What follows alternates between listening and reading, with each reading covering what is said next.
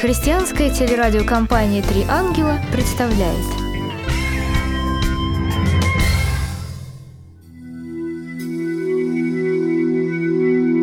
Программа «Лицом к лицу». Здравствуйте, дорогие друзья! В последнее время увлечение спиритизмом приобретает все больше размах. Люди соглашаются с тем, что на Земле происходят какие-то таинственные явления. Многие предсказывают конец света, и людей привлекает все загадочное. Насколько безопасно этим заниматься? На чью территорию мы ступаем? Сегодня мы беседуем об этом с нашей гостьей. Здравствуй, Юля. Здравствуйте. Я хотела бы начать с самого детства. Ты говорила о том, что у тебя был какой-то особенный сон. Что это был за сон, в каком возрасте это произошло? Ну, возраст был очень маленький, это точно лет 5-6. До сих пор я помню все, что было там. Снилось мне, что я уже взрослая девушка, нахожусь в катакомбах, темных каких-то подземелье каком-то. За мной гонится что-то страшное, темное такое. Напуганная я бегаю от него, я не знаю, как скрыться. Я понимаю, что выхода нет из этих катакомб. Я бегаю кругами, что я не могу выйти оттуда ни в какими силами. И в конце концов он настигнет меня когда-то. Я решилась, остановилась. Я не знаю, почему и что произошло в том сне, но он увидел на руках у меня кровь. И это его остановило. И почему-то он как бы исчез практически, и передо мной открывается дверь. Я вижу свет, вижу яркую поляну, огромная поляна с травой, такое чистое, небо красивое. Я выхожу туда, чувствую такое умиротворение, вижу рощу, а в роще находятся три ангела. Светлые мужчины в светлой одежде стоят, разговаривают. Вдалеке, они меня как бы не видят. И вдруг они оборачиваются все трое, смотрят на меня и вот так одобрительно мне кивают. Кивают, да. И я поняла, что я могу зайти туда, я зашла и радовалась, очень была счастлива в этом сне. Встретила там каких-то других существ, там люди и какие-то э, животные были, и все мы вместе стояли и радовались. Я проснулась, я не поняла, что это за сон. Просто для меня это был очень непонятный сон в то время. Я только вот спустя много лет я стала понимать смысл этого сна. Ты росла хрупкой, нежной девушкой и достаточно беззащитной. Тебя часто обижали? Да, меня обижали, и не только обижали, а просто подставляли. Жестокостью с большой как бы поступали со мной иногда. И получалось так, что я поняла, что не могу справиться с людьми, которые имеют положение среди даже молодых людей, как вот в школе мы, допустим, учились. Да и просто не можешь справиться с теми, кто сильнее тебя. Да. Ведь э, в школе ребята, они физически сильнее девушек. Подколы везде, постоянно какие-то бумажки там, тыковки. В общем, это же очень унизительно, особенно в подростковом возрасте. Да. Это просто становится невыносимым. И ты поняла, что ты не можешь себя сама защитить? Никак. То есть я поняла, что это только не только в школе, это было и вне школы, то есть и Во не дворе? было да, поддержки, у меня не было близких. Были друзья, которые которым я доверяла, они все предали меня. Впоследствии я поняла, что нет человека, на которого я могла бы опереться. Даже родители мои больше осудили меня, чем поддерживали. Как бы не имели близкого контакта со мной. То есть я чувствовала себя отделенной какой-то. И вот в этой ситуации, Юля, у тебя появляется очень необычный защитник. Расскажи, как он появился в твоей жизни. Он появился у меня во сне. Я очень радовалась этим снам и как бы была довольна, но потом впоследствии сны стали настолько реально, что практически происходили наяву. То есть я стала видеть того человека, который приходил ко мне во сне, я видела его наяву. Он был в темной одежде, высокий мужчина. Не знаю, особой внешности не могу описать. Просто какой-то человек. Для меня он был прежде всего как бы опорой, поэтому я не, не могу описать точно черты лица, особенности. Ну да, он был красивый, привлекательный, необычный. да, необычный. И этот человек, я думала, что он как бы на фоне фантазии у меня. Я даже радовалась, что вот у меня есть такой тайный друг, который вот у меня существует внутри. Mm-hmm. Может быть, я придумала его какой-то, я так А что это были не фантазии? Потом ты Потом оказалось, что, что не фантазия, что он существует реально, и что он меня защищал уже в жизни. Он как-то представлялся, он объяснял, кто он такой, откуда он взялся? Когда у меня появились вопросы, да, сначала я с ним не разговаривала, даже во сне как бы не общалась. Я боялась какой-то степени его все равно. А потом, когда я уже смелела, стала с ним разговаривать, войти в контакт с ним хотела, он сказал мне, что он ангел, который пришел мне помочь. Но это все происходило как-то вот постепенно. То есть он не сразу мне рас- раскрылся, кто он на самом деле, что он мне пришел, для чего и почему. Для начала он говорил, что он ангел. да. Он ангел, добрый ангел, который меня защитит, ангел света. Но только я не поняла, почему он в темной одежде, раз он светлый. Ну, это не, не важно, сейчас уже вопрос. Вот тогда я очень радовалась, что он добрый, что он меня защитит. И потом я поняла, что он имеет большую власть власть над людьми, и он может, как бы знает будущее, знает прошлое, знает все, все тайные желания человека. Он делился с тобой этой Да. властью. Он мне рассказывал, помогал и в конце концов даже научил меня тем, чтобы я могла пользоваться его властью. Ну вот я могла предсказывать смерть человека или будущее какое-то приблизительно рядышком находящееся, да, То есть допустим. это было такое гадание. Да. Вначале это все проходило на уровне карт или гадания по руке. Я гадала, но даже не считая до этого какой-то подготовительной литературы. Я просто видела по телевизору, люди гадают. И мне казалось, что если я так сделаю, то я смогу. Так, в принципе, он сказал, говорит, да, ты сможешь. Смотри на его руку, и ты увидишь. Я посмотрела и видела, видела, что произойдет с этим человеком. Но однажды я предсказала смерть человека. Вот тогда меня это напугало. А Напугало. кому ты предсказала? Моей знакомой, которая была, даже не знакомая, ну, вместе учились девушка, со мной училась в училище. Она просто к тебе подошла погадать? Ну да, я многим там, у нас девчонки же занимаются всякими мелкими гаданиями. На любимого? Да, на любимого и так далее. Но я гадаю редко, стараюсь не выделяться. Я человек такой незаметный, стараюсь быть. А почему ты старалась не выделяться? Ну, потому что у нас ним договор был, чтобы я не говорила никому о своей власти. так пока. просил? Да, и о нем вообще не рассказывала никому, никому. То есть даже родителям, знакомым, друзьям. И вот эта девушка подошла к тебе погадать. И я видела, что она умрет. Умрет очень скоро и страшно. Я напугалась, а когда точно я не знала, и кто будет причастен, я тоже не знала. Я просто знала, что вот она умрет. И Сам вот факт. Я почувствовала ее чувства. Вот перед смертью, вот это вот отчаяние, ее боль, я поняла, что вот смерть, она рядом. То есть вот это вот состояние, я ее вдруг прям почувствовала и поняла, что она умрет. А я- ты предупредила эту девушку? ну, я сначала напугалась и не стала ей говорить. Она настаивала, настаивала, я ей сказала. Она смеялась надо мной. И все остальные, которые были присутствовали, они смеялись только, и все. Неделя прошла, и я узнаю, что ее убили, убили жестоко э, за золото, то есть раздели, раз- сняли золото, бросили ее на стройке. Очень ужасная смерть была. Я напугалась, поняла, что страшно. Люди начнут даже обвинять тебя в своих проблемах. И думаю, зачем мне все это надо, зачем я сказала ей о смерти.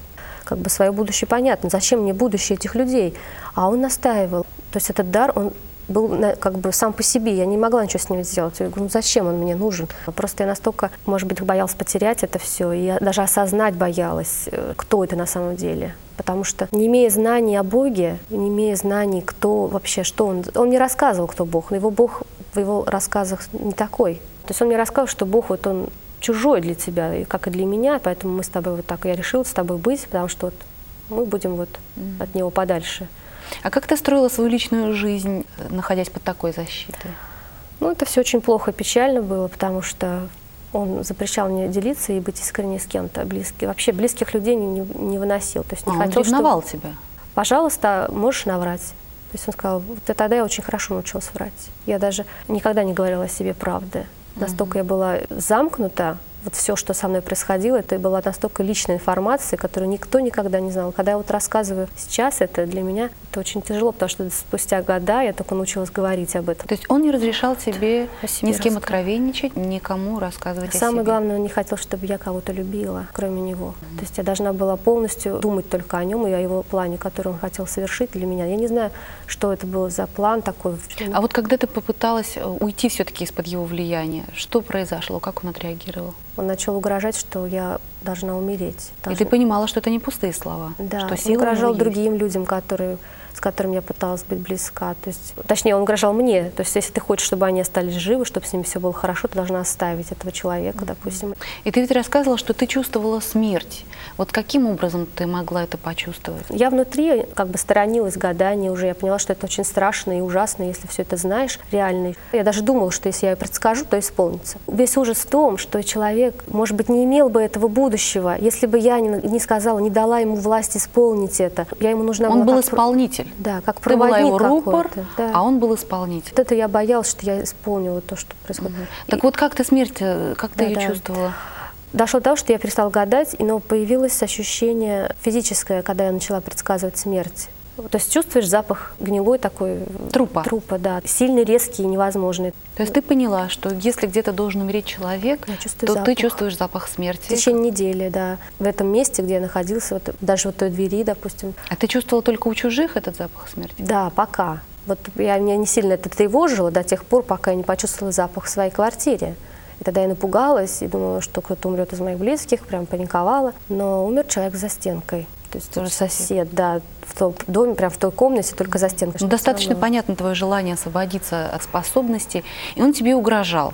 Он исполнил эти угрозы, то есть как он действовал в твоей жизни? Дошло до того, что я его когда выгоняла, я все равно не могла его до конца как бы И как ты выгнать. выгоняла? Ты Я просто говорю- говорила Да, я отказывалась с ним общаться. Однажды я просто нашла брошюру, в которой были отрывки из Библии написаны. Но я полностью не читала, я просто так открыла, как-то так мимолет. И там был текст из Откровения. Я когда прочитала его, поняла, что поклоняюсь не тому. Я пал к ногам его, чтобы поклониться ему, но он сказал мне, «Смотри, не делай сего, я сослужитель тебе и братья твоим, имеющим свидетельство Иисусова, Богу поклонись, ибо свидетельство Иисусова есть дух пророчества».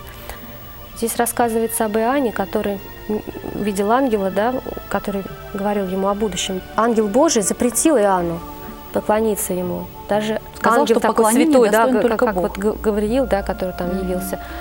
То есть даже такой ангел запретил ему поклониться человеку. То есть я поняла, что тот, кто требует от меня поклонения, А он требовал поклонения, Бога. подчинения себе, да? да, то есть он именно поклонение требовал. Но это было как вот осознание Последняя того, что точка. да, последняя точка. Я пришла к полному осознанию того, что это не от Бога, что это точно не, не имеет отношения вообще к Богу, это полностью сатана. То есть настолько я осознала, что это дьявол, что это тот, кто обманывает и ведет как бы к убийству, я поняла, что это зло. Под видом защиты к тебе пришло Да, зло. зло. И надо мне как-то от него избавиться. А как, я не знала, поэтому я его просто прогоняла. И дошло до того, что он начал мне угрожать моей смертью. Он сказал, что ты умрешь, что без меня ты не сможешь вставать. Как бы он говорил, что я ему нужна не потому, что вот он меня выбрал как бы среди людей, а потому что он меня создал для себя. И я не имею права отношения к Богу. То есть зачем вообще как-то тут что-то изучать и поклоняться Богу, если ты не имеешь к Нему никакого отношения. Если ты моя и мне принадлежишь, зачем ты будешь тут вмешиваться?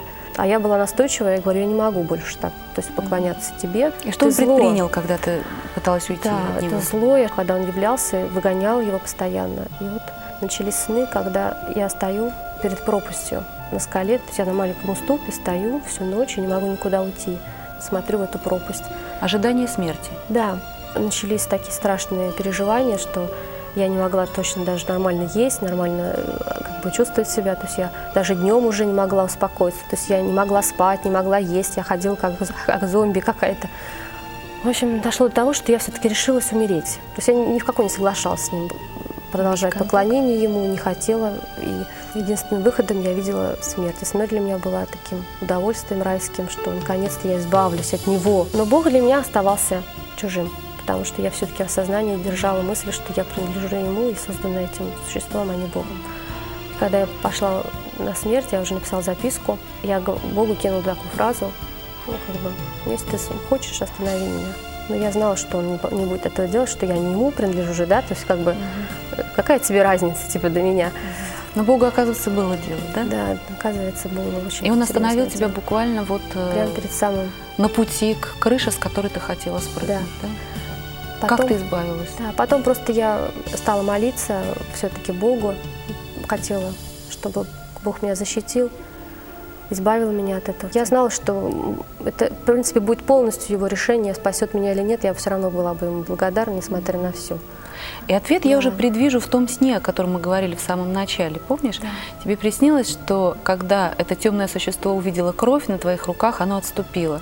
Теперь ты понимаешь, что это была за кровь? Да, теперь я поняла, что это была за кровь на руках моих. Это была кровь Христа. Он меня спас, вывел из этого ужаса, который я испытала в своей жизни.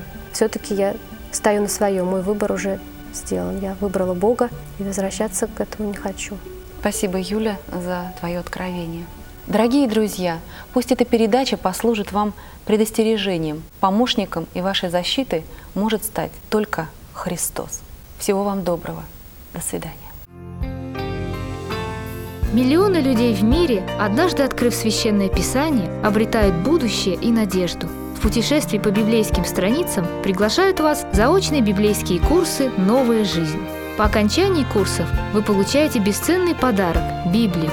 Заявки присылайте по адресу 603028, Нижний Новгород, абонентский ящик 9, программа «Лицом к лицу». Или звоните нам. Код страны 7, код города 813, телефон 279 92 22.